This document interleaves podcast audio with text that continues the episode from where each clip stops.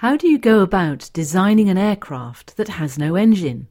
What forces enable a glider to become airborne and quickly reach high altitudes?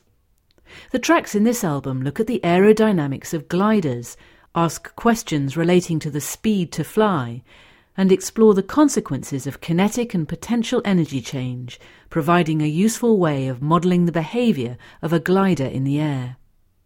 This material makes up part of the course MST 209 Mathematical Methods and Models. From the Open University. For more information, go to www.open.ac.uk